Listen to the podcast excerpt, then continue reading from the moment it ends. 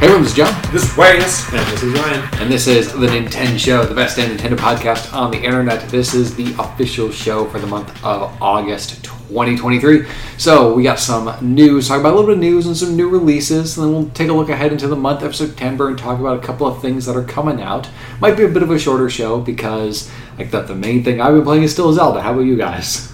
Yeah, I've been playing more Zelda. But we got a few things. But before we get to all the goings on, time capsule. Let's time capsule this episode. Time capsule. What a time to be alive. Indeed. So I got a few things. I'll go through the time capsule. If there's anything I was going to talk about to sort of warm up here, we can do that. Sure. So number one, our obviously criminal former president surrendered himself to the Fulton County Court in Georgia for committing obvious crimes. Yep. His mugshot is delightful. Yep. Oh, let me see. Do you have it pulled up? Yeah. It's a small image, but you can see there. Oh, my goodness. Look at him trying to look sinister. What a goober. Fuck that guy. Not his best look. So angry. Yeah. That guy, Prozinchen, that Russian guy who none of us knew about like 6 months ago, the guy who said he was going to everyone presumed that because he was marching to Moscow, he was going to overthrow Putin and Putin would be gone, but then he turned around like a day later and went back to what he was doing. Anyway, so that guy who we didn't know existed 6 months ago. Died in a mysterious plane crash. Leaving Moscow. The ground is the prime suspect. This is like one of those killings where it's like, he fell 40 floors onto two bullets. Right. That was the whole thing, is that he's sort of the leader of a paramilitary group, like a mercenary group, essentially. Mm-hmm. So they were basically lied to about the circumstances of the war, put into the meat grinder as though they were basically just grunt soldiers, not being properly armed. I mean, this guy's a war criminal, too. He's, there's no hero that crashed into the earth just a minute ago. I mean, he was also a restaurateur, and for a little while was the personal chef to Vladimir Putin. Russia is fucking weird. What a bizarre place. It's the Florida of Europe. I can see that. Mm-hmm. And the two other time capsules, the New York Yankees lost 9 games in a row, you guys, for the first time since 1982. Oh, good for them. Yeah, I'm so happy to see them doing so poorly, and their fans are miserable. It's delightful. I loved it. And meanwhile, today, the Boston Red Sox embarrassed the Houston Astros. 16-run lead. 17-1. Yeah. Oh, God. Just impressive. And they played 4 games. The Astros won 2. The Red Sox won 2. They have families, guys. Why? Just little Timmy's supposed to look up to his dad. Now he can't. They scored 4 or 5 runs in the 8th and the 9th innings, and at that point I was just thinking, what was the Simpsons mean? He's already dead. At that point you can't even be trying anymore. You're just swinging at everything, and it just, the ball kept on going into play. They're okay, the pitcher started throwing underhand because he just gave up. I think at a certain point they did put in position players instead of actual pitchers. I was gonna say it's one of their famous trash cans. They just probably put a hat on it and put it out there on the pitcher's mound. It's true. But yeah, that's what's happening in the world. Yeah. The Republican primary happened last night as well. What are they calling it? Also didn't involve Trump, so what's the point of even having one? Yeah, what are they calling it? The JV? Yeah, basically. Who's auditioning to be vice president? Yeah, who's the biggest kid at the kids' table, I think is what I heard. That's it's rough for them, huh? Yeah, and none of them should be president. I'm not going to say none of them are going to be president. Oh, they're all awful, yeah. There's a horrifying scenario where one of them could be president, but my goodness. I just like that they brought up that, during the insurrection they were chanting, "Hang Mike Pence."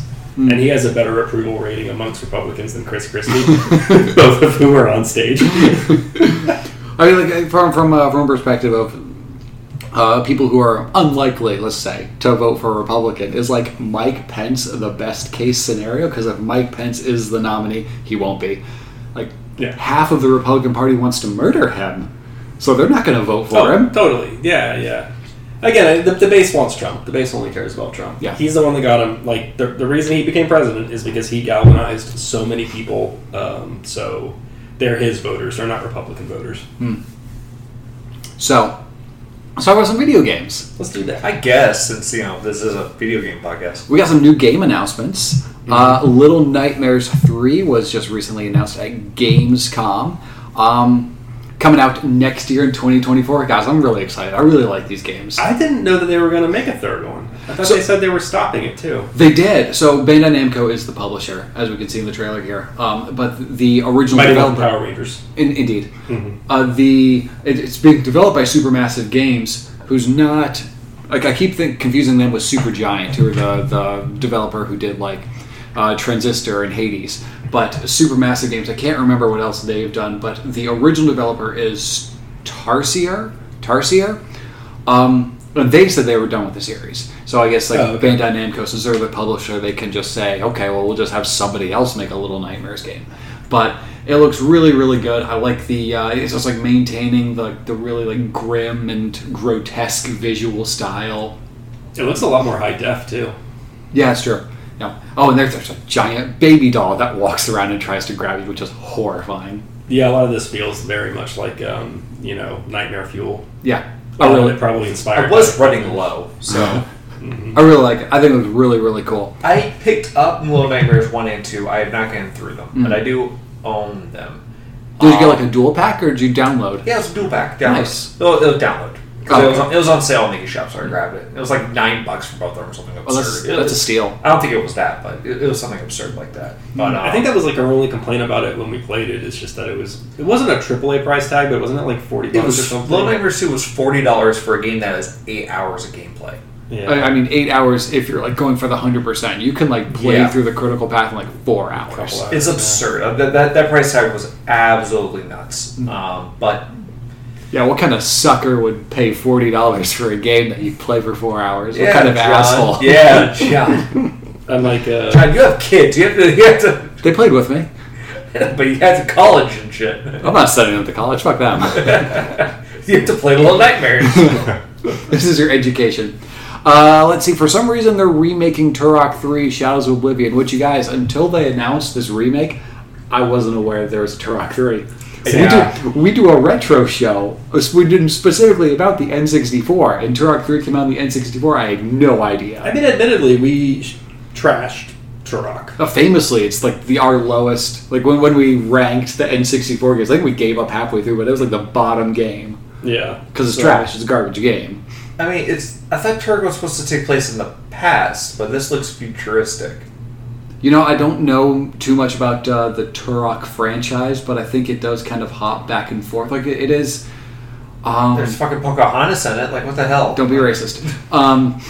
The Turok license, there's like a comic book series. I'm not exactly sure what like the lore of Turok is, but...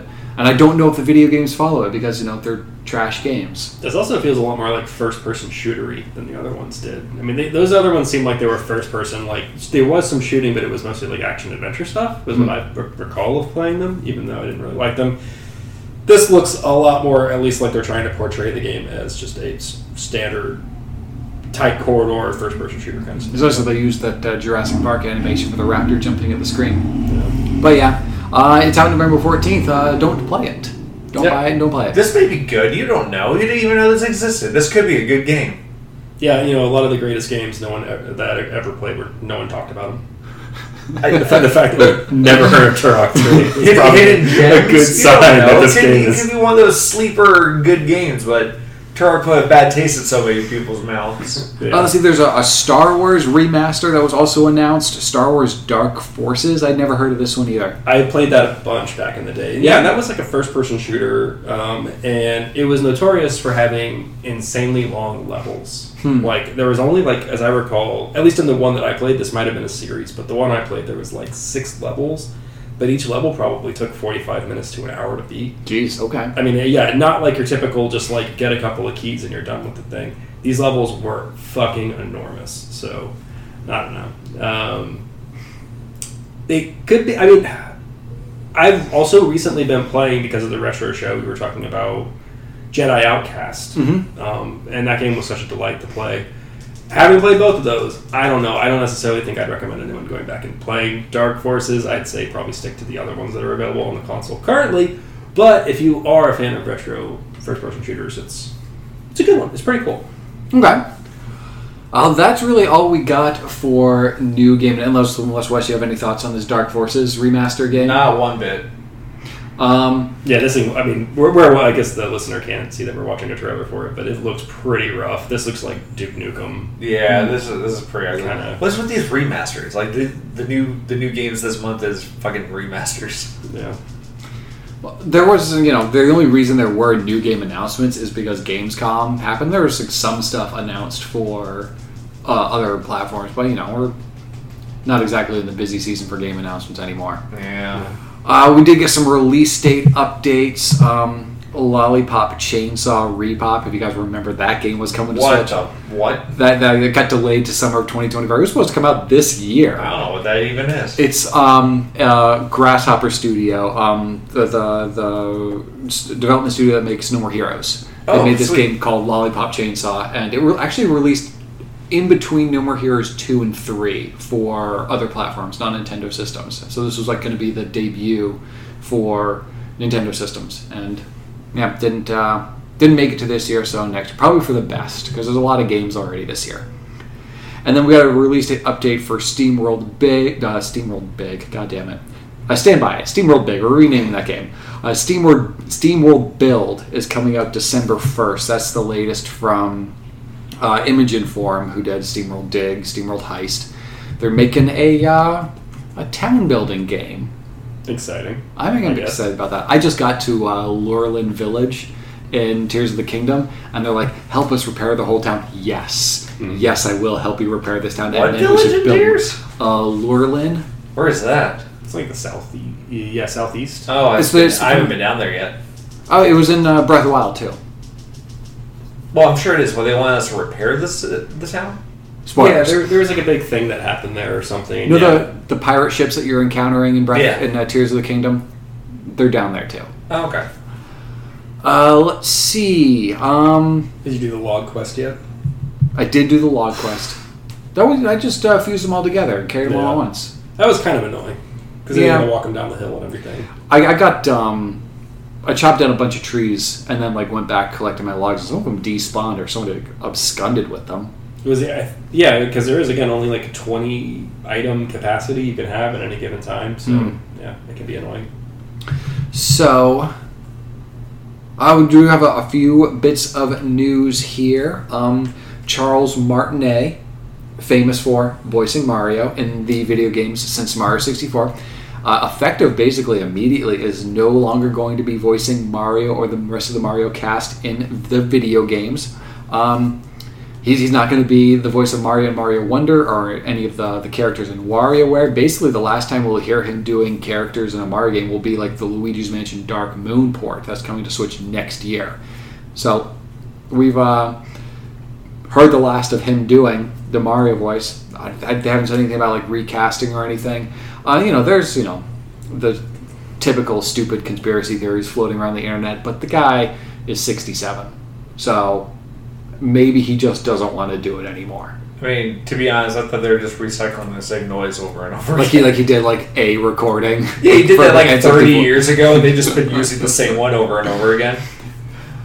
I don't know that they re-record every time they release a game. You'd think for the new Super Mario game specifically, they're no, we'll just use the audio that we recorded for the last one. But we have 117 hours of this guy going, it's me. I'm sure we got something we can use. Charles, stop sending us your homemade tapes. No, I just assume he wants to retire or take a step back, because now his official position with Nintendo is Mario Ambassador, in quotes, which means he'll probably show up at press events when he feels like it and take pictures and stuff. I'm curious how well that guy, how much that guy makes, because voice actors, I don't think really make a ton of money, but he's the fucking voice actor of Mario. So we talked about just tell him I'll take any flights out of Moscow.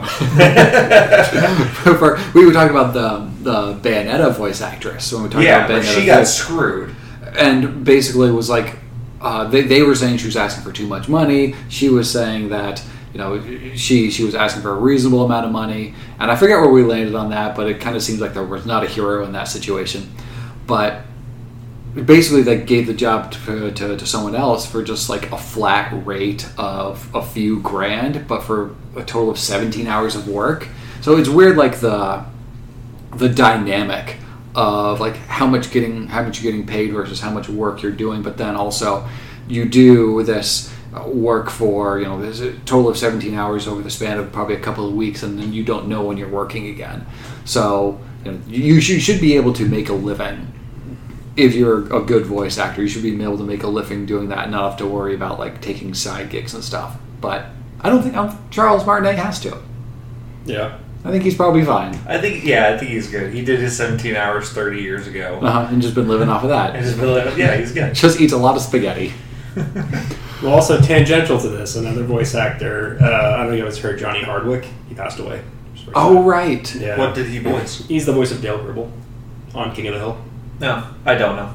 Yeah. I don't watch King of the Hill. Yeah, it's a good job. He doesn't really have a lot of credits. He is a kind of... Dale Gribble is really who he is. He's not one of those guys that just does a ton of voice work on characters and stuff. That's kind of exclusively who he is. It's also kind of funny. I did trivia last night. Like, I had a trivia at a bar. Yeah. Our team name was... close to a school. Was like Rusty Shackleford, which is Dale Gribble's alias. Mm-hmm. And somebody literally, she was kind of drunk, but she came up. She's like, "Are you guys Rusty Shackleford?"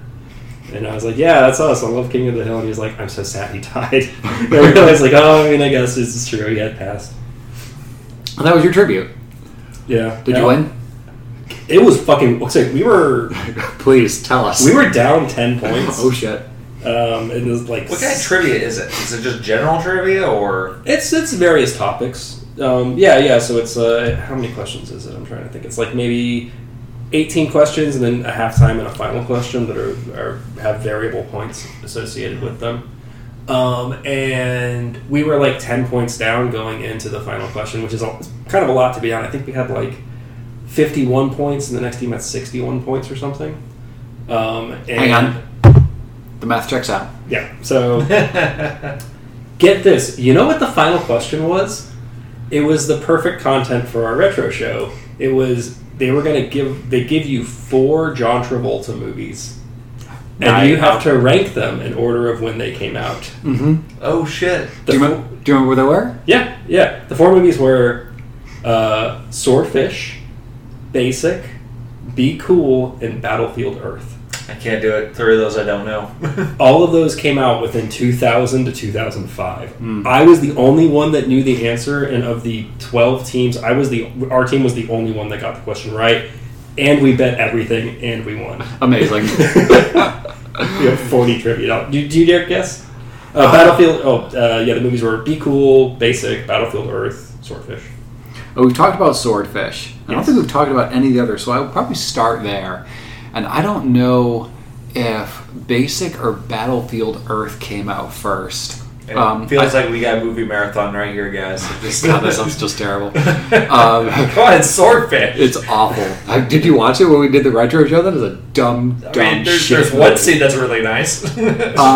So I would... you could just watch Monsters Ball. Monsters Ball. Half of the movie is that scene. It was a much better movie. I would go Swordfish, Battlefield Earth, Basic, Be Cool. Oh, you're very, very close. Swap the first 2. Actually, Battlefield Earth we did talk about. It was really when we started getting into the retro show of like doing a complete breakdown and not just games. Okay. Because that was early 2000. So I want to say it was like maybe March or April of the year 2000 is when Battlefield Earth came out. Yeah, I remember we talked about that because it's trash. It's unwatchable. But it was like a passion project. It was like a Scientology thing. He wanted to be Johnny Good Kid or whatever the fuck his name was. Do you remember that, like the main character? Because it's a Scientologist book. It's a L. Ron Hubbard wrote Battlefield Earth, and of course Travolta is into Scientology. He had been wanting to make this movie since like the 80s. And at the time, he wanted to be the good guy. He wanted to be like, you know, I'm sure in the 80s, he was a, you know, much fitter dude. So it would make sense for him to play that character. But it got made so late that he ended up having to play the bad guy, you know. Sad bad guy. Yeah. I never even heard of this movie. And our poor boy, Barry Pepper. Mm. He's the main character in it. Have Barry Pepper and Walton Goggins been in the same movie? I think they should be. I wouldn't be surprised. Oh gosh, I feel like they have been. They must have been. They must have been some like war movie that's got like 20 named actors. There. Oh no, I do remember this. Yeah, I remember this. This entire movie is shot in Dutch angles, and it fucking I was just that's like, sick. Right. Yeah, everything's at a weird angle, and for some reason the sky is on fire for like on the trailers. That's real fucking dumb. Oh yeah, John Travolta and Dreads. Look at that. But yeah, Battlefield Earth, Swordfish, which was really shitty. And then Basic comes out in 2003 and Be Cool in 2005. Mm-hmm. I just knew those were a bit later. And I knew Basic was on the horizon. Got one time when they made the titles explode with action movies. Yeah, they should just bring that back no matter what the film is. I think they did Moonfall. Yeah. Oh, did they? Like pretty much everything exploded. Moonfall did everything right. Sure, they made a perfect movie. A few synapses in my brain, I think also. Alright, I only got one gospel or gossip because there's not a whole lot of rumors going around right now. Okay. And Wes hates it. Wes hates it when I make things up. There's a rumored Nintendo Direct for September. They usually do one in September. I think they've done one every September since 2012 with the exception of like 2015. It's kind of when they do their end of year lineup, like flesh it out and maybe give a preview of some things next year. What do you guys think? Think you get a Nintendo Direct in September? Yeah, that's possible. Yeah. How long has it been since we had one? Yeah, June. It feels like they just had one. Right, they just... Oh. Well, because they do, like, since the rotting corpse of E3 has finally been thrown out, they did one in June. It was starting to smell a little. Yeah. I think... Or was it July? It might have even been July. I mean, I'm sorry, go ahead, Ryan. Oh, no, go ahead. I think it's possible because it is starting to get into the Christmas. It's starting to get to the holidays. So, I mean... That's a horrifying statement. In September? Come on. It would be... You're kind of right, though. It would be weird if the last one they did was in June and we didn't hear a peep out of them. Yeah, they're not going to fucking do it. And why would they drop one... why would they drop one in January, either? Like, it doesn't make sense to release one in January. February. September makes sense. October... I think October... I don't know. They never do anything with October, and November would be too late. So, September makes sense. I love it if they did, like you're saying, though, a holiday special where it cuts to, like, the two guys when they're all in front of, like, a fire and it's, they've got the stockings hung. That would be really good. One of them's wearing one of those Inkling scientist costumes. And they'll have a Pikmin decorating a tree behind them. They're like, oh, and someone's at the door. And then they would bring in the next guy to talk about whatever the fuck. I like this idea. That'd be really great. I think it is gospel that there will be one before the end of the year. Yeah, I'm with you guys. I think I don't know what they talk about. Till they debut new hardware, of course. Of course, the Switch Pro. This holiday season, Switch Pro. Anyway, but yeah, I think Super Switch. Yes. It's likely to happen in September, just based on the behavior. But I typically for these sorts of things keep my expectations low. If they have something cool to announce, fine. If not, whatever. It's not like we're not already drowning in games. But Ryan, do you have a game that you wanted to play on this podcast? I do have a game. Do you guys want to try? Do I play right now? Let's take it away. Yeah. Oh hell yeah! All right. So I made I don't know why I thought of doing this. It just seemed like it was funny because I just remember looking up the names of some things kind of unintentionally in sequence, and I was like, these are all amazing names, but they're also very similar. So it is a game in which I'm going to give you a name of a person who is real, and you have to tell me. Well, I guess some of them are not real, but you have to tell me: is this a basketball player, a cowboy, or a comic book character? Okay. I just give you the name, and you tell me what from what world did they come? Either a basketball player, real-life basketball player, real-life cowboy, or a comic book character, which, as we all know, are not really real. Right. Yeah. Real-life comics basketball player. Yep. Okay, first name? Mojave King. Mojave King. M-O-J-A-V. Well, I'll go first. That's really hard. I'll go first. That is a basketball player. I was actually thinking basketball as well, so I'll also go basketball. You're going to go basketball player as well? That is a 6'5 shooting guard who was actually born in New Zealand in spite of being named after a desert in the southwest of the United States. He's been playing professional basketball since he was 17, and he will make his debut as a Pacer this coming season. Very cool. We did it. Mm-hmm. One for basketball one. Basketball player, cowboy, or what was the last one? Comic book character. Comic book character, okay. Stuart Moseley. That you went first last time. Okay. What do you think?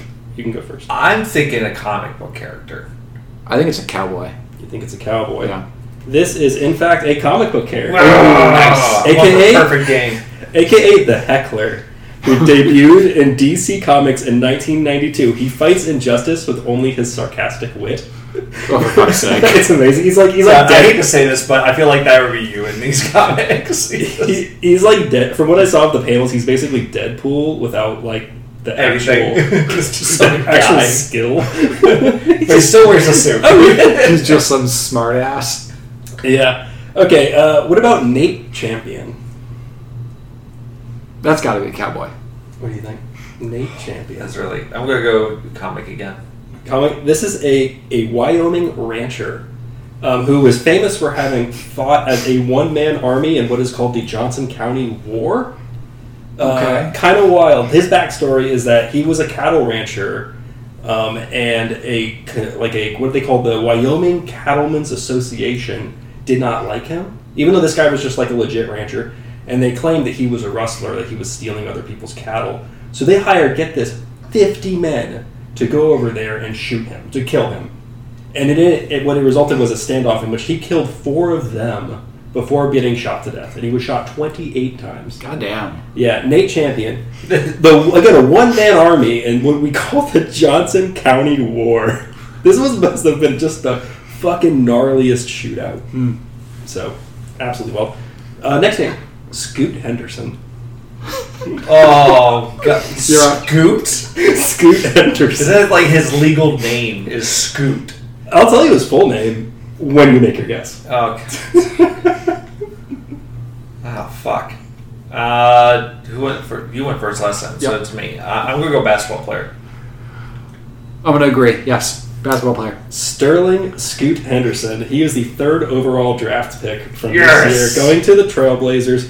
He's in a bit of a swirl of controversy because the team he's going to has an established star in Damian Lillard. And Damian Lillard, the Trailblazers haven't really accomplished anything with him being there. And he said, take the draft pick. We have the 3rd overall pick. That's a good pick. Bundle it, get rid of it, and bring in somebody who's like a established player that can help the team now and win. And then management was like, nah, we're not doing that. We're drafting this guy, Scoot Henderson. So he's like, okay, well, I want out. Mm. So they're bringing in this 19-year-old kid who may or may not be good. I mean, he probably will be good. He's the 3rd overall draft pick, but he may take time to develop.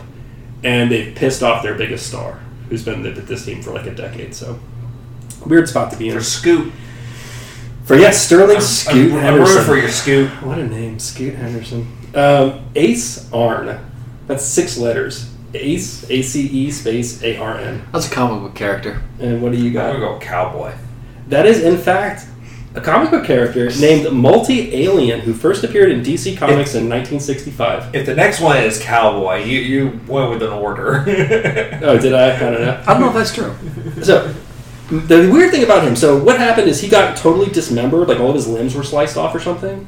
And every limb on his body was replaced with another alien limb, so that's why they call him Multi-Alien. He's walking around with 4 different... That's grotesque. That is alright. It's pretty heinous when you look at this guy in action. But this is like a 1965 comic book character, so it's all very kitschy and silly. So his penis is the weirdest thing. Yeah. You know, what they did is they just attached all 4 alien penises together. Ooh. Yeah, and made a sort of centipede-style alien penis. So I was like attaching a spear to the end of a sword. Like, it's just... Precisely like that. I would have braided it. All right. How's about Dynamite Dan Clifton? I'm going cowboy. What you got? Yeah, that's got to be a cowboy. Dynamite Dan Clifton is he's a famed Oklahoma City outlaw who ran with the Doolin Gang. So here's the funny thing about him. He apparently, in a shootout, lost 3 fingers. So after that, he retired from outlawing, basically. That's how the law works. No, I've retired from crime, you guys. Well, here's the thing, though. They still put a bounty on him, a huge bounty at the time, out to get this guy. He became famously known as the most killed outlaw because people kept dragging in corpses of other people. And they would check the fingers and be like, they got all 10 fingers, it ain't the right guy. That's horrifying. Oh my god! Who were these people that were being murdered? I guess this is the big... I've actually read a little bit about cowboys because of doing research on this. Stupid. because it's a terrible game, but... this is fascinating, though. Yeah, this happened all the time. People would just drag a corpse and it's claimed that it was some outlaw. Oh my god. And try and collect their reward money. Like, why would anyone want to live there? I know. Well, yeah, welcome to Oklahoma, dude. I mean, nobody wants to live there now, so I mean, not much has changed. What about Shake Milton? Who's first? That's God, what a fucking dumb name. Shake Milton. That's comic book. I'm going basketball player. Okay, that is Malik Benjamin Shake Milton, a 6-year NBA veteran. Went to Southern Methodist. I cracked the code, guys. He plays for the 76ers. He's a shooting guard. He's actually pretty good. Even though he's only 26 years old, he's already played in 34 playoff games, that's a lot. So good for him. He's actually a fun player to watch. I do like him. What about... already I'm going to say is a comic book character. Well, you'll have to guess then. Who is Wendell Vaughn? It's a comic book character. You think it's a comic book character? Yeah, it's a basketball player. No, that is Quasar. He is a Marvel Shield agent who is exposed to something while on guard duty. So here's the thing. I did a random number generator. You put them in, it's the exact same odor. Odor? Yeah, I'm thinking about it. There's an odor to it. Yeah. It's the same odor every time. It's the same odor every time. All right. Maybe you should mix it up with yourself randomly. All right. No, I mean, I totally just did a 1-2-15, assigned a number, and put them all out there. It's been basketball player, comic book, and cowboy. It's been that every time. Okay. All right. So, Hoodoo Brown. So, who's Quasar? We didn't go over Quasar. Oh, that was the whole thing. He was a SHIELD agent. So apparently, the whole backstory behind Quasar is that he was like, they didn't think he had the will of the warrior. They didn't think he had killer instinct or whatever. So they were like, we're just gonna make you a guard. And then like some shit happens and he gets exposed to whatever, and he becomes this dude, Quasar. No, I think that was supposed to be the whole thing. It's like he was undeserving of the powers that he got, but then he got like a crazy absurd power. I don't know. Have you ever heard of Quasar? No. This guy from the Marvel world you've heard of? Okay. He's just some dude. I don't have a giant breakdown on every single one of these guys. No, they actually don't cross paths with S.H.I.E.L.D. very often. All right. What about Hoodoo Brown? Hoodoo Brown. Cowboy. We'll say cowboy. Okay. What do you got? Yeah, I'm going to go basketball player because this does sound basketball, but the order is cowboy. He actually is cowboy. Leader of the Dodge City Gang in from Las Vegas in 1880. He was famous for organizing a bunch of train robberies in the Southwest. Not the biggest guy in the world, but hey, I love that name, Hoodoo Brown. That is a good one. Yeah. What's this? No, we're thinking something else. Okay, what about Patrick the Eel O'Brien? I was thinking you go the Eel O'Brien. I'm like, that's gotta be basketball. Okay, you think it's basketball? No. With a name like O'Brien, there are not a whole lot of famous Irish basketball players, except for, Shaquille O'Neal. That is a very good point. So I'm going to... Give me cowboy again. Back-to-back cowboys.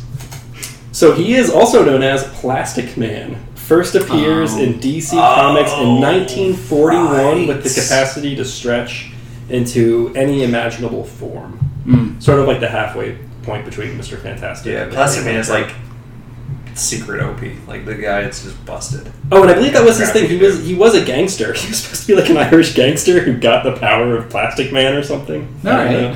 So he kind of crosses all paths. What about Ty Washington Jr.? Okay, God. Going basketball again. Basketball. I'm going to go basketball too as well. Yeah. Yes, he is a undersized point guard who is about to have his second year. He's a mere 6 feet. He's like 6'2", which makes you an undersized point guard. Uh-huh. Yeah. Unless you're 9 feet, you're nothing in that league. Yeah, no, I mean, there's actually a number of point guards right now that are playing that are like 6'5", 6'6". Should they raise the rims? People have talked about that, and they say that all it would do is create more, even more of an interest in clogging the paint to get rebounds because there will be more missed shots. Mm. Yeah, it'll be harder for kids to get into the game too. Yeah, because if they're like a 12 or 13-year-old kid, it'd be harder to reach a 12. I don't think basketball's got a problem getting kids playing it. Mm. I think it is like the youth sport. Mm. Maybe in America, I don't know. Maybe probably like other things. My nephew played his first high school freshman football game. Did he win? No, they lost terribly, and he was only in for like 3 plays, and then he was not put in the rest of the game. I don't know why. He took on 2 kids and took them out. Oh my god, he murdered 2 children? Yeah, he murdered kids right there on the field. It was epic. What position was he playing? Defensive line. Oh, cool. So he's a big kid? Yeah, he's a big kid. He's my size. Yeah. But, you know, he's 14. So... Good for him. He had the cleanest jersey. Well, yeah. For the listeners, Wes is 5'2". Yeah. So it's not that impressive. Oh, yeah. So the only thing about him is that he's been like this kind of trade piece. He's so far this year, before even the start of the new season, he's been traded 3 times. Jeez. Yeah, but he's just kind of been a throw-in on a number of different packages designed to move bigger pieces. So he'll find a landing spot soon, I am sure. What about Ulysses Claw? Last name spelled Klaue. Ulysses, though. I mean, Ulysses Claw, yeah. Oh, that's got to be a cowboy. That's a badass cowboy name. Give me comic book. John, you're right, it is a comic book character. Ooh. He is basically the Nazi Iron Man of the Marvel Universe. Yeah, he is the Claw, Klaw. If you look at him, yeah, he looks like he's Hitler Youth version of Tony Stark. What about Diamond Jack Davis? Three more, by the way. I think I'm first this time. That's cowboy.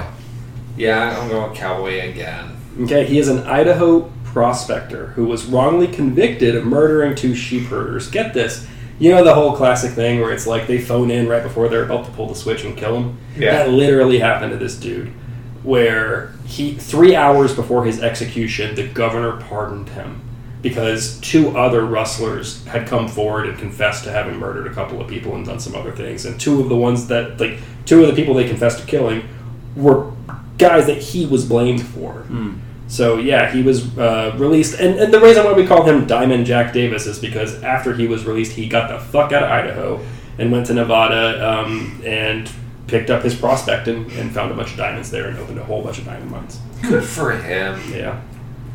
Okay. What about Temeritus Morant? Oh, it's got to be comic. That's a basketball player. That is Temeritus Ja Morant, a basketball player who has been Rookie of the Year, Most Improved Player of the Year, and 2-time NBA All-Star in 4 years of basketball. I hate the nickname the Jaw. I mean, it's just... No, it's J.A. J.A. is his middle name. Okay. So he goes by Ja Morant. Yeah, no, he plays for the Grizzlies. He's a big deal, but he's also in a ton of trouble because he's now twice had incidences where he's been caught on social media, like brandishing weapons, like guns. And they told him once to not do it, is the thing. So the start of this season... To leave that to the politicians. Yeah, no. So he got... Yeah, the NBA kind of wants to keep a clean brand. You know, they don't want to show this shit. And by the way, he shouldn't be behaving like that. It's not like he's... Like, I'm an avid hunter and sportsman. These are my weapons. It's like him riding in a car with a pistol, like showing it off for the camera. Yeah, that just like really kind of hood shit, and he should not be doing that. I am a professional basketball player. I make tons of money. How can I jeopardize this the most effective? I don't know his exact contract. He probably gets paid $20-30 million a year by the Grizz. I mean, come on, people are stupid. So he's going to start the season here with a 26-game suspension. And they play 82 games. He's going to miss about a third of the season because of this shit. I don't know, you guys. I think I'm on the other side of this one. I think why we hold the people who run our country to a lower standard than our professional athletes. Like, he's got a right to own a gun, just like everyone else in this country has a right to own a gun. He's got his picture taken. People take Christmas cards, pictures with their rifles all the goddamn time. And it's sick, and it's weird. But they can do it. He can't. Why don't you just bring the politicians up to that kind of standard as well? Because they shouldn't. Also, we're on the same side, Wes. There we go. We're on the same side. Because, just don't do it. So here's the thing. One of the incidences in which this occurred, he was in Colorado. Not a place where he does not live, and he does not have a registered weapon in Colorado. Mm. He was holding someone else's gun in that. Or an unregistered gun. A crime was certainly committed there, just by him having a video of him holding that gun in Colorado, because he's not a citizen, he's not a resident of Colorado, he has no register of firearms there. And granted, the police even chose not to investigate. They're like, NBA, you deal with this. They basically were just like, okay, it's NBA, you do the police. NBA, right. Pick up your shit. So yeah, they're staying out of it. I'm sure because this kind of shit probably happens all the time. You know, it's weird that it happened to him, and then he did it fucking again. God, it's just not hard. Don't post a photo. It's one more name, and this is our last one on the list. What about John Horton Slaughter? Am I first or you? John Horton Slaughter. Go ahead. That's a comic book character. That's a cowboy. He's a cattle rancher, a Confederate soldier, a famous poker player, and an Arizona sheriff. I mean, if you're going to be one of those things, might as well be the others. Yeah, he had a lot of things going on in his world. He was actually, you know, the OK Corral, the whole famous shootout that occurred there? He ended up becoming the sheriff of the town after that. So, a wild ride this dude had. Yeah, he was all over the place. So there you go. What's your favorite name? Mojave King, Stuart Moseley, Nate Champion, Scoot Henderson, Ace R, Dynamite Dan Clifton, Shake Milton, Wendell Vaughn, Hoodoo Brown, Patrick the Eel O'Brien, Ty Washington Jr., that's probably my personal favorite, Ulysses Claw, Diamond Jack Davis, Temeritus Morant, or John Horton Slaughter. I like Scoot. I like Scoot Henderson. Scoot's really good. Hoodoo's good. Ulysses is good. The Diamond guy was pretty... I mean, Diamond Dan. Yeah. Diamond Dan. Wes likes the Nazi. Ulysses Claw. You know, I'm just fond of the name Ulysses. You just can't take it seriously, but at the same time, you gotta take it very seriously. I figured that was a hard one because it's like, you know, like... I mean, I missed it. Ulysses Grant. I got it wrong. Yeah. I was going cowboy. What do you do? Video games. Back to video games. Back to video games. Oh, yeah. We got some new releases. Came out in the month of August. We probably won't talk about much of these. Wrestle Quest was out August 8th. That's an interesting one. Kind of a turn-taking RPG, but with a very heavy like WWE style pixel art characters. And I saw they had actual wrestlers in it. Yeah, like sort of licensed images and characters. Mm-hmm. But it's an interesting idea for an RPG. This one actually you can play on Netflix games, weirdly enough, if you have a Netflix subscription. That's weird. Yeah, but this one I stuck on the wish list because I think I might give that a shot at some point. If the new releases ever slow down, I won't. Is that a turtle? All right. That's a turtle person. Got it. There's also... We got a couple of Pokemon games released on the Switch Online app. Pokemon Stadium 2 for the N64, and then the Pokemon trading card game for the Game Boy Color. We talked a little bit about those when we did the Pokemon show. Quake 2, fellas. Quake 2 came out on August 10th. Nice. Ryan, you've played Quake 2, yeah? I have, yeah. I'm actually not that big on that one. I think it's a very good game, and it's very well made. I think a lot of the things that make the first Quake so good, it doesn't really do. Like, this wasn't even supposed to be a Quake game in the first place. They just named it Quake 2 after the success of Quake. Really what it is it's more of like a space marine, like Halo would be. Like, the original Quake game was like sort of like a Lovecraftian horror game, sort of slapped together with what we know about Doom. And it's a really tight, refined, well-made game because it's made by id Software, but it just, I don't know, it doesn't necessarily have the same feel and like texture and... I think it's better than a Star Wars game. Mood and setting as the first Quake game. Yeah, a lot of stuff was better than a Star Wars game. Oh, yeah. Also, keep in mind, like, the games are like 5 years apart from... Or maybe not 5 years, but at least probably 3 or 4 years apart from each other. So a lot of time is... there were major leaps and bounds made every single year when they were making... Like, during the heyday of the first-person shooter from, like, the mid-90s into the early 2000s. So... yeah, again, it's a solid game. It's really tight and really well built. But it's if you want a better game, I would just say play it for a game. There's a lot of nostalgia for these sort of like mid to late '90s PC and N64 games, and like when they're doing like these remasters, they're not really they're upraising them obviously, but they're not like totally redoing the graphics or anything like that. So there's obviously an appeal to some people for these sort of mid to late 90s retro graphics. I don't know. I don't think they hold up as well. It's got cross-play, though. So, I mean, if you and a buddy are big Quake fans, this may be a good one to grab. Sure. Yeah.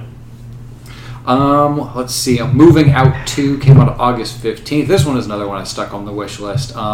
we talked about the first moving out when that came to Switch a couple of years back. Me and Dez played the demo, had a lot of fun with that. Kind of, a cooperative party game where the fun of it is that it doesn't make any sense. Like, you're just causing chaos. Even when you're trying to work together, you're sort of like incidentally working against each other. It reminds me a bit of like Octodad, where part of the fun of the game is you're fighting against the game. But then so they decided to make a sequel to it, which was pretty interesting. I might get to it someday, but again, there's so many other games. Guys, we played a little bit of Vampire Survivors. That we did? That one came out on August 17th. We played through the first two of however many levels that there are. Mm-hmm. I don't know that the levels have endings. But anyway, the high-level stuff first. I think it's a Berserk-style kind of game. Yeah, it's not really like... There are some games in the style that I've played before where it's like defend this area from oncoming hordes for a certain amount of time. This just kind of seemed to be like endless... swarms of enemy, and you weren't like trying to defend, you were just trying to stay alive. There's the different characters, 4 characters. We were playing in a 3-player co-op, which I think was making the Switch freak out a little bit. There are times where like the controls seem to be lagging significantly. It's a lot of little things that's trying to render all at once, because it seems like at any given point you might have 200 bad guys. Yeah, and all your projectiles. Yeah, even though it's very primitive pixel art stuff, there's just a lot for the game to keep track of. Mm-hmm. And it basically, like, the only thing you are controlling is your movement as these little pixel art characters. And I think they kind of like pitch them as classes, but I think the classes only affect your initial starting weapon. As you kill enemies and pick up the little gem loot that they leave behind, you're upgrading your characters, and you can unlock more weapons that will give you more attacks or projectiles or spells.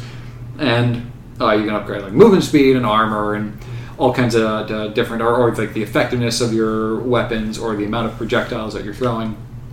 But your 4 character classes, where you have like the, I guess kind of the warrior kind of guy who's got like a whip. Antonio. Oh, thank you. You remember the names. No, not all of them. Just Antonio, because he was the only one with a real name. There's a couple of like different magic casters, and then the guy who's like kind of like a roguish character, I suppose, who just throws knife projectiles. Although he looks like just like a big brute. It's true. He had no shirt and had a bunch of muscles. Yeah, but he's just throwing knives. You're like, yeah, that's a good use of those. Not typically like what you would think of as like a roguish depiction of a character. But it seemed like anyone could unlock anyone else's weapon in addition to other things. So it's not like if you pick.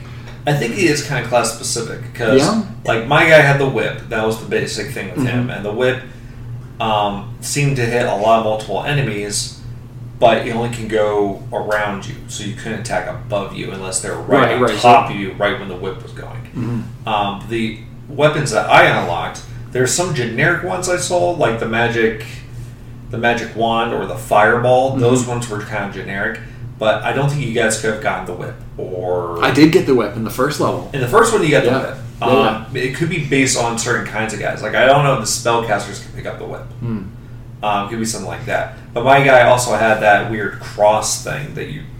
Oh, sure. Yeah. So that's another thing. So I think there's general things that are kind of specific, but maybe certain classes kind of lock the same thing. Mm. Like, Ryan's character, I don't even know... Pauline, something like that. It was something like a cleric kind of thing, and he kept getting like the good book and circled around him. Yeah, neither of us got that chance. That's true. Just his character that got that. Yeah, we played 2 rounds. I stuck with the same character both rounds, and my base attack was very infrequent, like a powerful straight line attack that would go all the way off screen, which.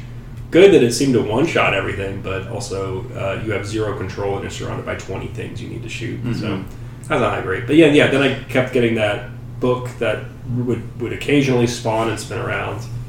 And then I also got like the poison area of effect things. Yep, because I got that also when I was playing the other spellcaster class, Melda or whatever.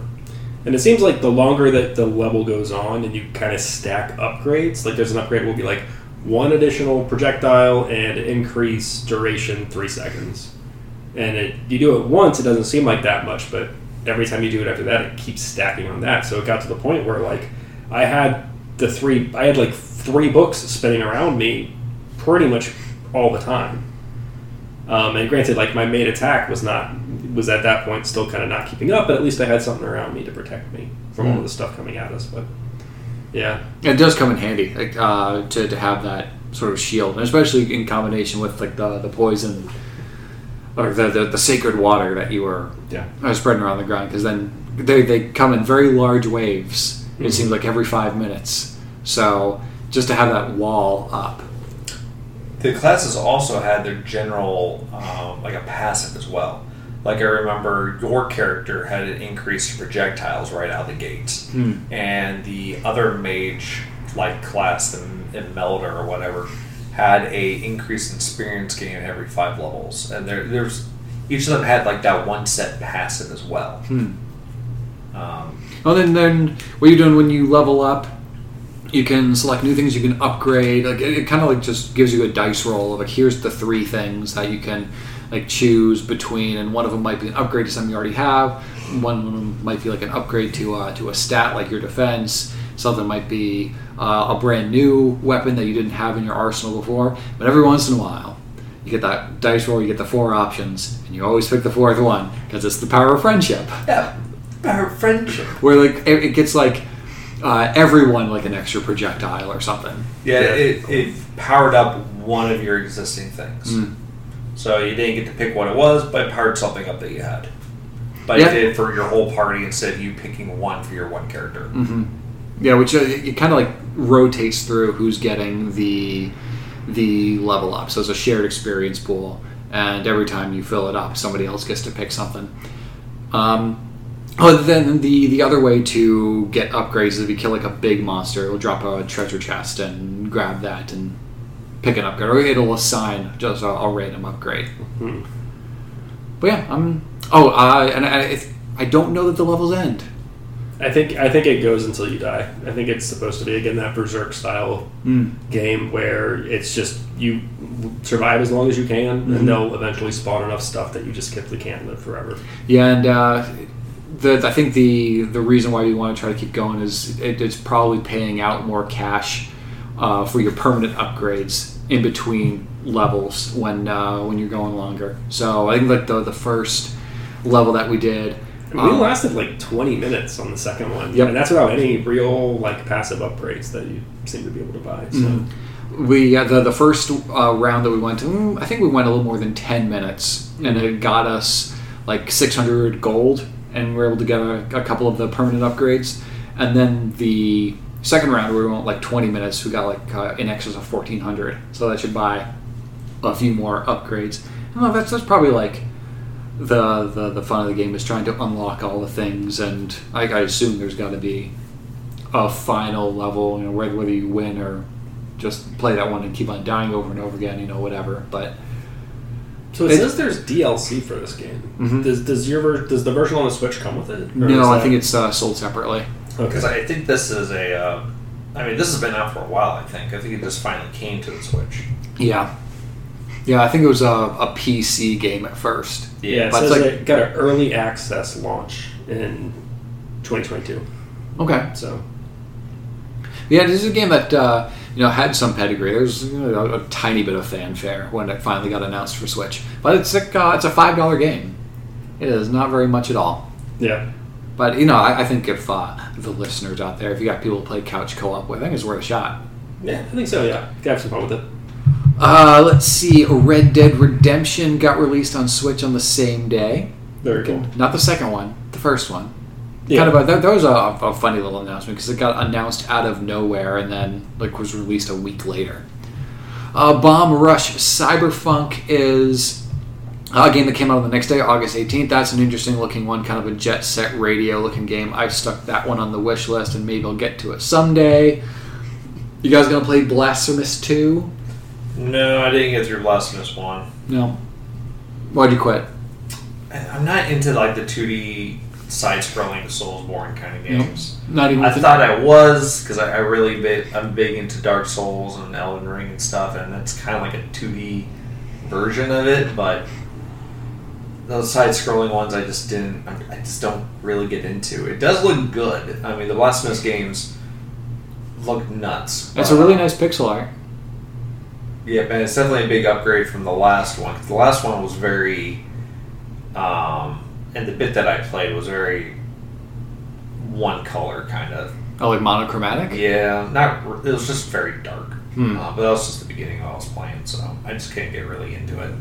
Okay. Yeah, I remember buying it because it was on sale, and I don't think I still haven't booted up the first one, so I feel bad about it. It does look really cool, but yeah. I may get back to it someday, but I don't know. How about Samba de Amiga? You guys excited for that one? I'm joking. Let's move on. There's Sea of Stars is coming out on the 29th. There's a demo on the Switch. I played through the demo. It's not very long. And I don't think it's the kind of demo where it's like you're playing through the beginning of the game and progress carries over. There seems to be like a slice out of the game that's a little ways into it, like maybe an hour or two. And I don't, you know, I don't like when demos do that. I think like this demo does one of the things that demos should never do, and that like it gives you like, okay, here's a little intro area. We're going to put you in a place where you're actually going to take on a quest, and then you go do it. Like go through a dungeon, and it does this thing where it gives you a quest. Like, okay, go get that dungeon. But then just dumps you into a town, and you're like, okay, where's the exit? And it's got a really nice visual style. So I'm walking around this town like, hey, this is really nice. There's a lot of buildings, and it's busy. There's stuff going on. Where the fuck is the exit? Where am I supposed to go? So I ended up wandering around for 10 minutes just trying to look for the goal. And when you're putting together a demo, I think the goal should be very clear just to kind of get you into the actual game. But because in the demo there were 3 playable characters, I think it might be a little ways into the game. There wasn't all a tutorial kind of section where they're introducing mechanics. Instead, they were like, when you were starting up the demo, it gave you a menu option. Hey, do you want to learn how to play the game? And I was like, no, you teach me how to play the game while I'm playing it. Thank you. And like the battle system. It looks like it's got a bit of complexity to it because you were seeing a couple of the characters on the screen. It's a 3-party member system, turn taking, and the position of enemies in the field kind of affect how you're attacking them. There are attacks that very affect. The arc of the swing of a sword can hit multiple enemies, things like that, similar to something like a Chrono Trigger. But in addition to the positioning matter that matters, there's also your management of your mana. So every character has skills, and skills will have different elemental affinities. Lunar and solar are your 2 main characters, and they have like those elemental affinities associated with their skills. But you have a very small mana pool. So you're really only casting 2, maybe 3 skills before you run out of mana, and you build that back up just by doing regular melee attacks. So finding a balance in the fight when you're using skills and when you're using melee attacks seems to matter a lot, which is pretty cool. Also, using regular melee attacks will kind of scatter these, like it kind of looks like cash scattering around, but it's not cash. What it is, it's kind of boost energy, and when you want, you can gather them up. And on the turn you gather them up, you unleash a bigger attack, whether it's like using a regular melee attack or latching onto a skill. And doing all of these things successfully also builds up a meter to where you can do combo attacks where 2 characters go together for a big strike. And the thing that I didn't really figure out fully was every so often in a fight, a little like roulette wheel will go above an enemy's head and it'll stop and it'll have like 3 or 4 icons. Like here's one that looks like a hammer. Here's one that looks like a moon. Here's one that looks like a sword. And they're like, similar to like an Octopath Traveler. Like these are shields that you can break. Except they're not like buffing their defense. Like here's just things you can break. And if you do so, you're going to do a whole lot of damage to this enemy. But it doesn't last long enough for any of the combination of characters to break all of the things. So like it'll just say like, hey, this character, this enemy has 3 icons over it, and it's going to react. It's going to move in 2 turns. So okay, well I got to find the right character. So these 2 characters move before it, but these 2 characters aren't going to be able to break all 3 icons before it has a turn, and then the icons go away. They don't stick around. So maybe I'm missing something. Maybe it'll explain that a little bit better in the early goings of the game. Because I think that in order to establish some momentum, I think they probably want to start off with some fights that are a little bit easier, so you can master all of these mechanics and see the value of using all of these mechanics successfully rather than just kind of slashing your way through it. But they did put you in a dungeon in the demo, and it was pretty cool. It's kind of a almost a Zelda-style dungeon where you had like puzzles to solve and blocks to push around and shit in order to get the key to go to the next room and so on and so forth. So.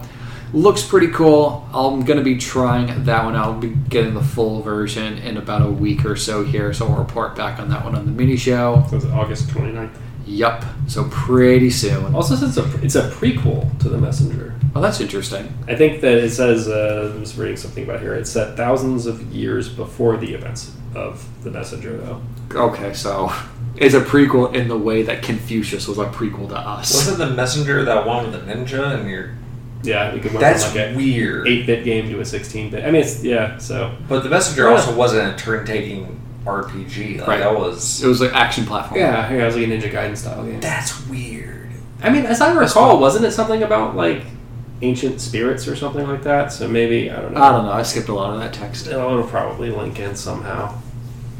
I just remember that the dialogue was pretty snarky, so... It's true. I mean, this one looks interesting. I'm going to keep an eye on it. Yeah, it's a nice looking game. It's been a long time since I played a game like this, because I was thinking back, I was like, when was the last time I tried an actual regular RPG like this? And because my nephew started playing Final Fantasy VII. Of course, I don't... Original version or remake? Original version. Okay.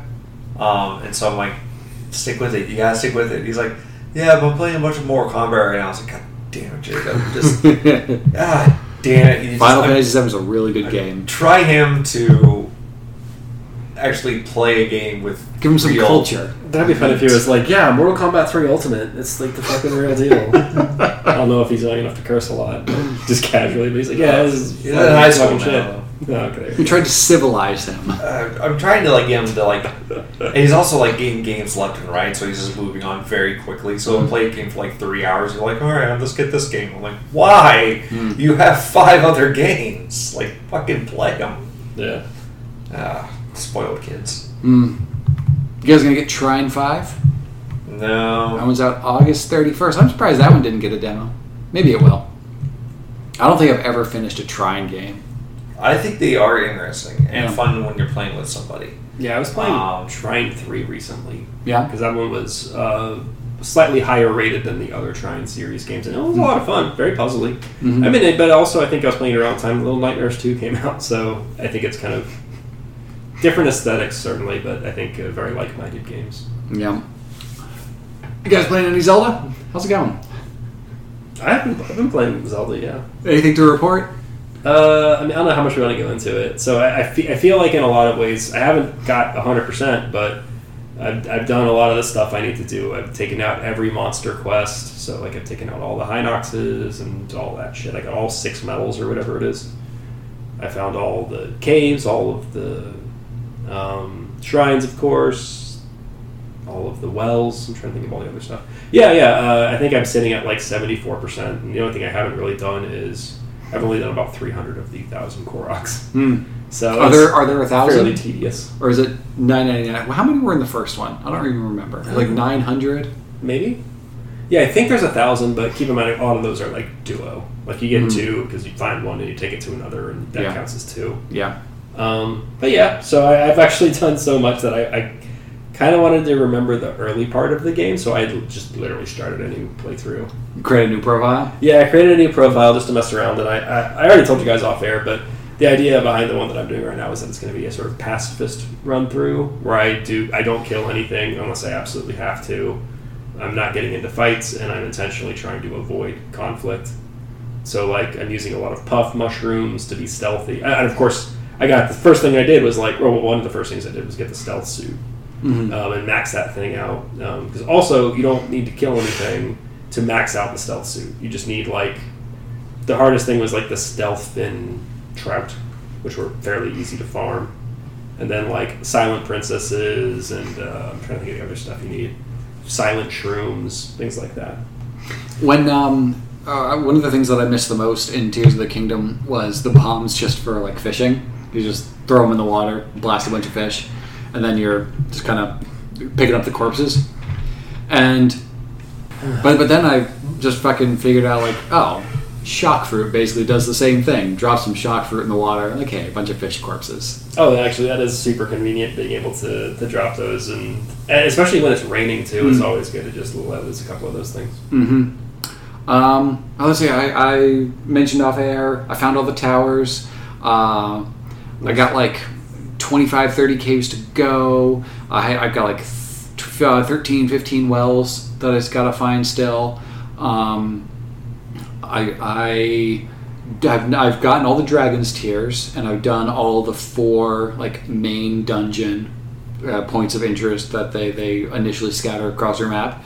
And so now you just kind of got to throw down with Ganon. And mm-hmm. So you haven't done the 5th. Yes, you are correct. However, I do know that you kind of get prompted to do that after a few things. You don't have to. Okay. Well, yes. I found it by accident. Yes, you've mentioned this. Yeah.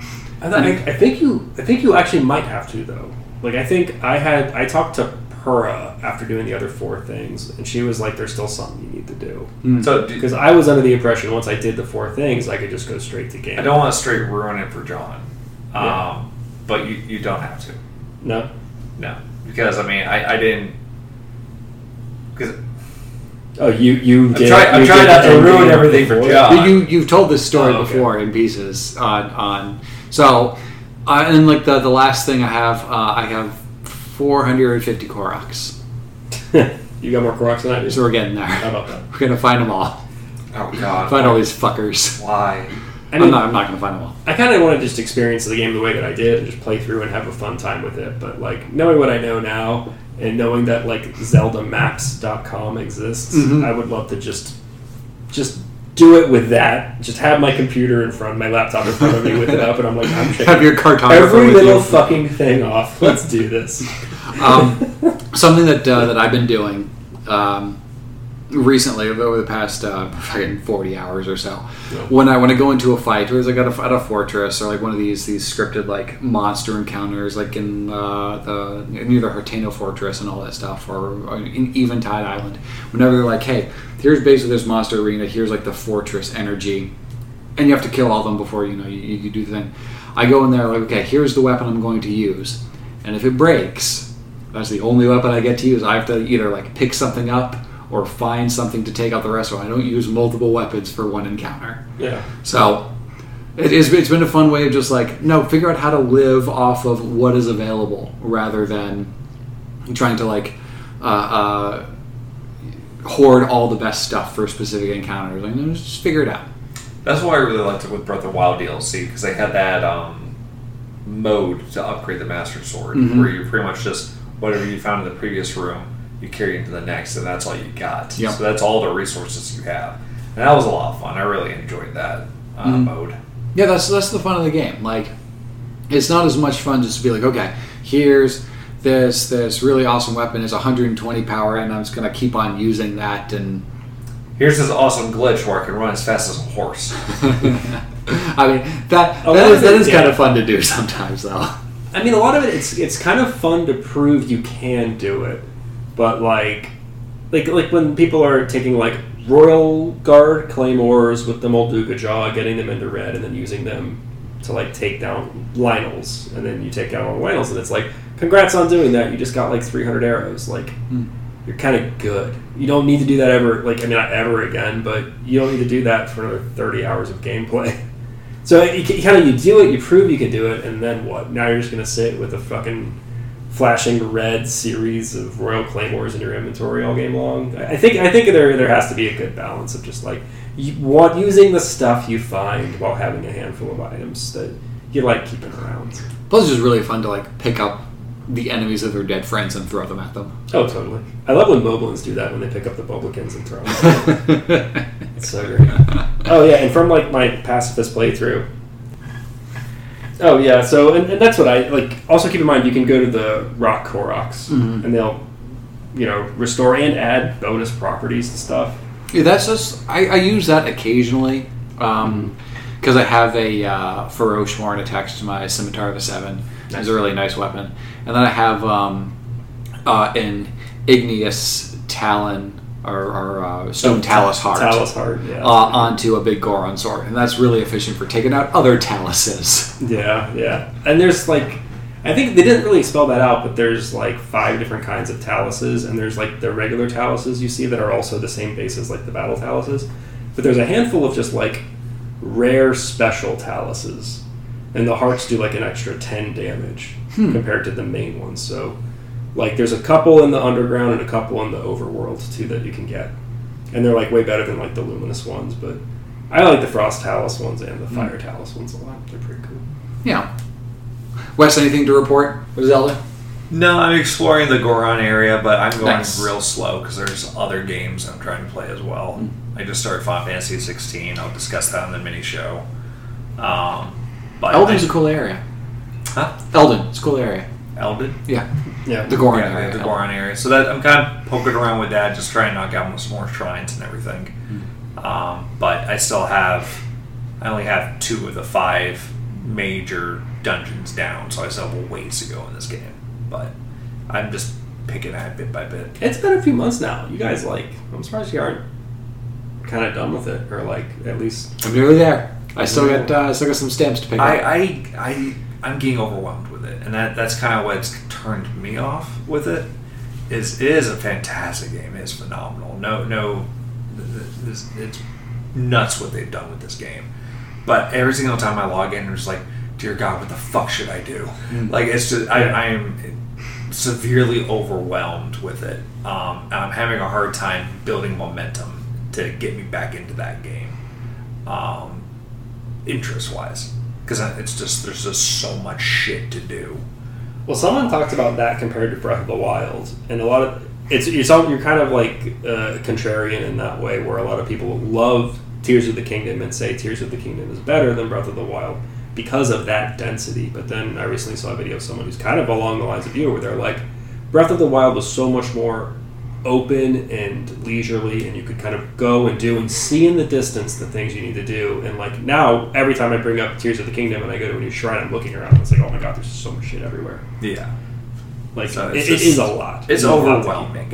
It is overwhelming. And then, and I keep getting, like, sidetracked. We're like, all right, let's go over here. And the next thing I know, 5 minutes later, I'm in the depths in a completely different area. I'm like, how the fuck did I get here? Like, why am I just... My ADD just goes nuts. I'm like, oh, I should explore that little area of the depths I haven't gotten to yet. Like, well, and the quests are so abstract. Yeah. The quests are just like, oh, you know, over west of Akala, you'll find a thing. And it's like, okay, and then you get to west Akala and there's 20 things to do. It's like, what do I want to do? Do I want to sit here and try to find the thing, or just do the things in front of me? Like, solve a couple of Korok puzzles, or, oh my gosh, there's that Talus I want to fight. Oh no, a Lionel right there. And like, yeah. I think the one thing that Tears of the Kingdom can't really replicate from Breath of the Wild is just like the sense of danger. When you are first like going into the world and you have 3 hearts and you're just wearing your shorts and picking up sticks and throwing them at goblins, and then all of a sudden you hear like the music that a guardian is around there somewhere, like, oh fuck, I gotta get the fuck out of here.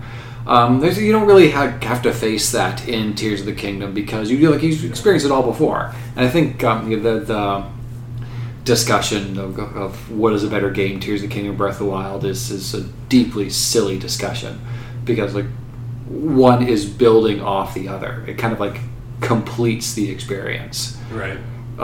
Tears of the Kingdom doesn't exist without Breath of the Wild, and it does things better. So one being better than the other, it's an impossible thing to answer.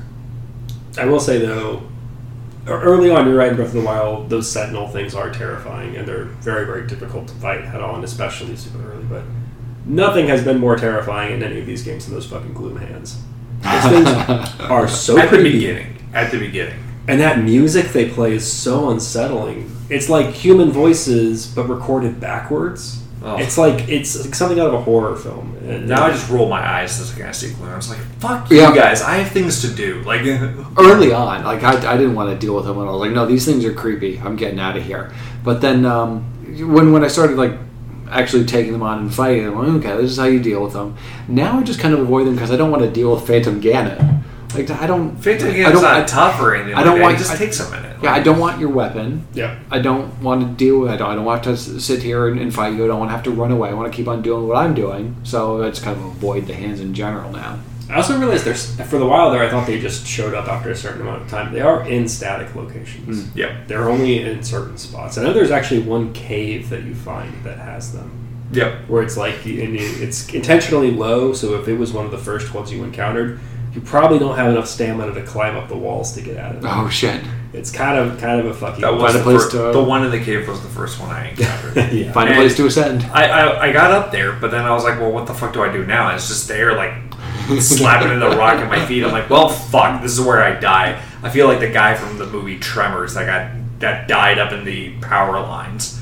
Mm-hmm. You guys don't. Yeah, Tremors is a fantastic film. Yeah, I love it. I felt like that guy. I was like, shit, this is where I'm going to die up here. Like, it's just... Well, it's better than that than being the guy that dies while trying to get in the tire. Yeah, that was really bad. Or poor decision making. All right, let's real quick take a peek into September. Rune Factory 3 Special. It's coming out September 5th. You guys going to get Rune Factory? I think that's a you kind of game. No, I don't think I've played a Rune Factory. I played, I can't remember what it was called. It's kind of Rune Factory adjacent. That's the one I think it was. This guy's got a lot of girlfriends, doesn't he? Yeah, I think he can kind of romance all sorts of different people. They should have put half of the art assets that went into like making these overly designed women into the game itself.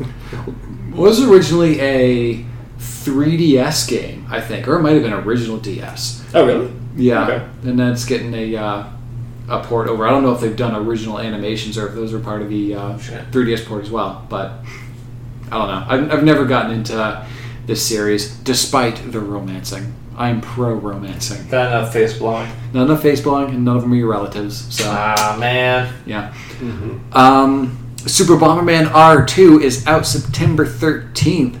The sequel we did not need, but hey, Bomberman's pretty cool. Mm-hmm. Talk about Bomberman every once in a while on the retro show. Yeah, I kind of feel that way about it too. I'll probably stick it on a wish list, maybe an Amazon wish list or something, and see if it goes on deep discount someday. But I don't feel any strong need to get this. Do you recall what your hot take was on Bomberman 64? I didn't like it. You didn't like it? No, it wasn't for me. Wes liked it though. Mm-hmm. Wes had fun memories, but. Wes does not know if it still is a good game. Wes is pro Bomberman 64. He thinks everyone should go play it. Wes is talking about himself in the third person. You know what? Screw it. Wes is going to get a tattoo on his ass, Bomberman. Did Wes? We're gonna... Here's the thing, though. Did you poop yourself over? Is it a good game? It's not that good. That's how you tell it's a good game, but poop myself over it. I would rather stand here and shit than stop playing this game. What an amazing story. Tell it again. That's a May show story because it's not relevant right now. The Pokemon expansion is out September 13th. That's really soon, guys. Yeah. Wow. And there's actually a game, this Bat and Kaidos collection. They got the trailer queued up right here. There's a couple of reasons that I'm going to put it on the back burner. One is because the Pokemon expansion is coming out, and I want to be able to focus more on that rather than me trying to play two. When does that come out? What, Pokemon? Yeah. September 13th. Cool. The next day, this Bat and Kaidos collection comes out. I don't want to be playing two big RPGs at the same time, so I'm going to shelve this one. Also, it's not getting a physical release in North America, so I'm going to import. Ooh, okay. Yeah, here we go. Ooh. But yeah, it's kind of a bummer. There's a local GameStop, not a local GameStop, a local game shop. It's not a GameStop, nor are they associated with them. Down the street from my house, and.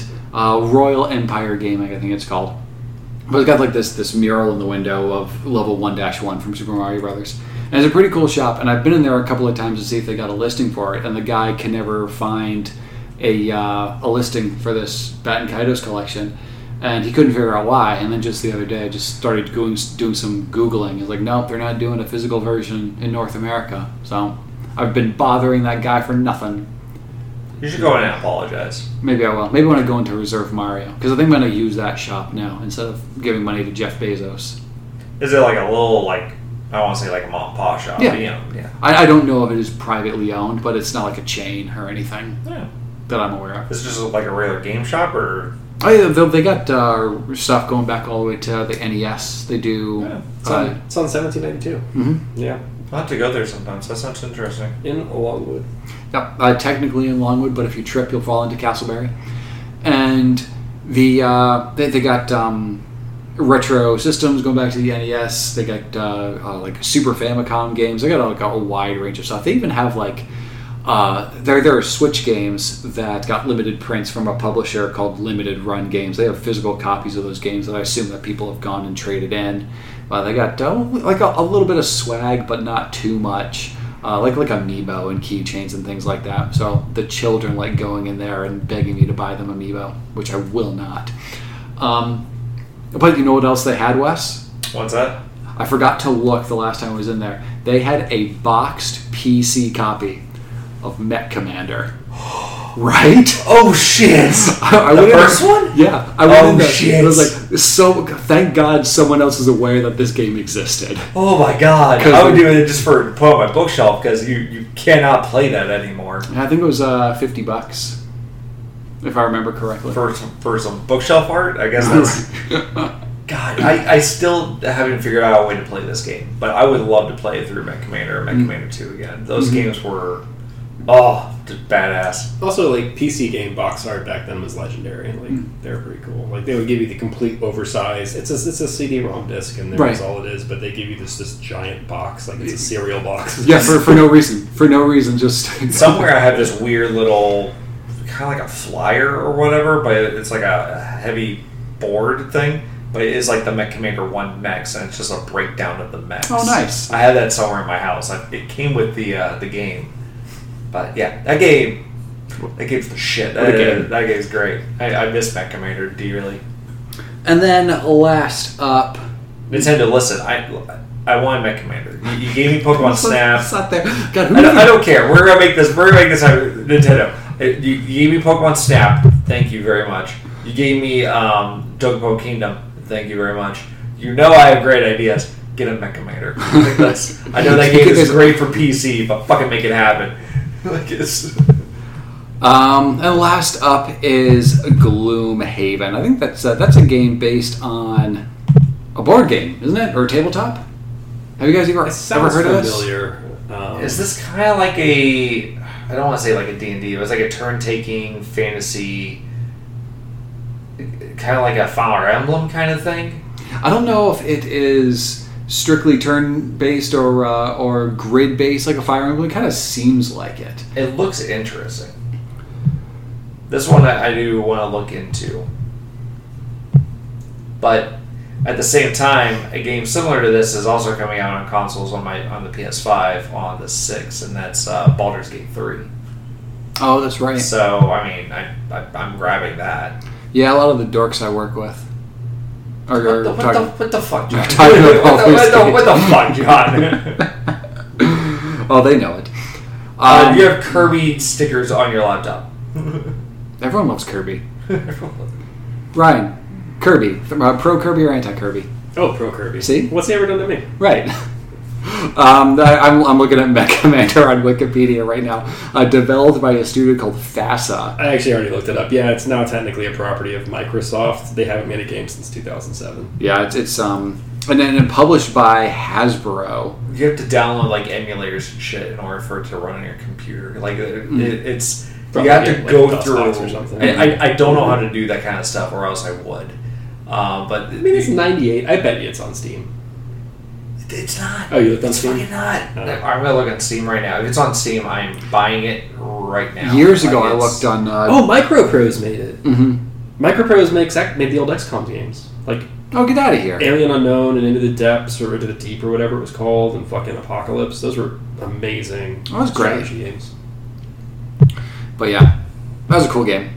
Anything else we need to address before we're done here? I think we might be done. Next up is the Pokemon show. We're talking about some Pokemans. It's kind of... Well, I mean, it's still like 3 weeks away before the other one comes out, so we probably should just go ahead and do it anyways. Yeah. We'll be coming off of the big 2-day event. This Saturday and Sunday is the big Pokemon. Pokemon Go? It's not even a community, I don't know what you call it. Go Fest or something. It's like it's a really, really big deal. Maybe we should do like a quiz game or something, or a ranking. I could put together a quiz day game. You got your second prize on the line, because remember I got you guys. Oh god, yes, perfect. I'm getting this. I searched Amazon for 15 and under gifts and the word Pokemon in them. So everything that I see, you can play Mech Commander for free, but you have to download like a fucking program in order to run it. Oh, you're gonna get a virus. Yeah, exactly. Hence why I have not done this. Seriously, somebody figure out how I can play this fucking game, because I wanna. I feel like you would spend 5 hours getting it all set up, and then you'd finally get it working, and you would boot it up, and it'd be in German or something. Yeah, that would be my problem. Yeah, you'd end up like looking up a video, like, okay, how do I actually get this to work? Okay, go to this website and copy this piece of text right here, and open up this file to open up the code of the game and paste it right here. I had to do this to get Command & Conquer working on my PC, because the fucking EA Origin store is garbage.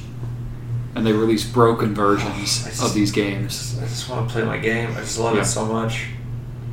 I mean, and 2 was alright, but not as good as 1. No, 2 was great. John over there, just setting fire to EA. 2 Mech Commander 2 was awesome. Mech Commander 2 was good. I really like Mech Commander 2. I'm not throwing shade at it. I just prefer the first one. I heard Kirby works at EA. Kirby can work anywhere. And we'll do a mini show and then a retro show and awesome. Do it all again. That's it, the end. So long. Bye-bye.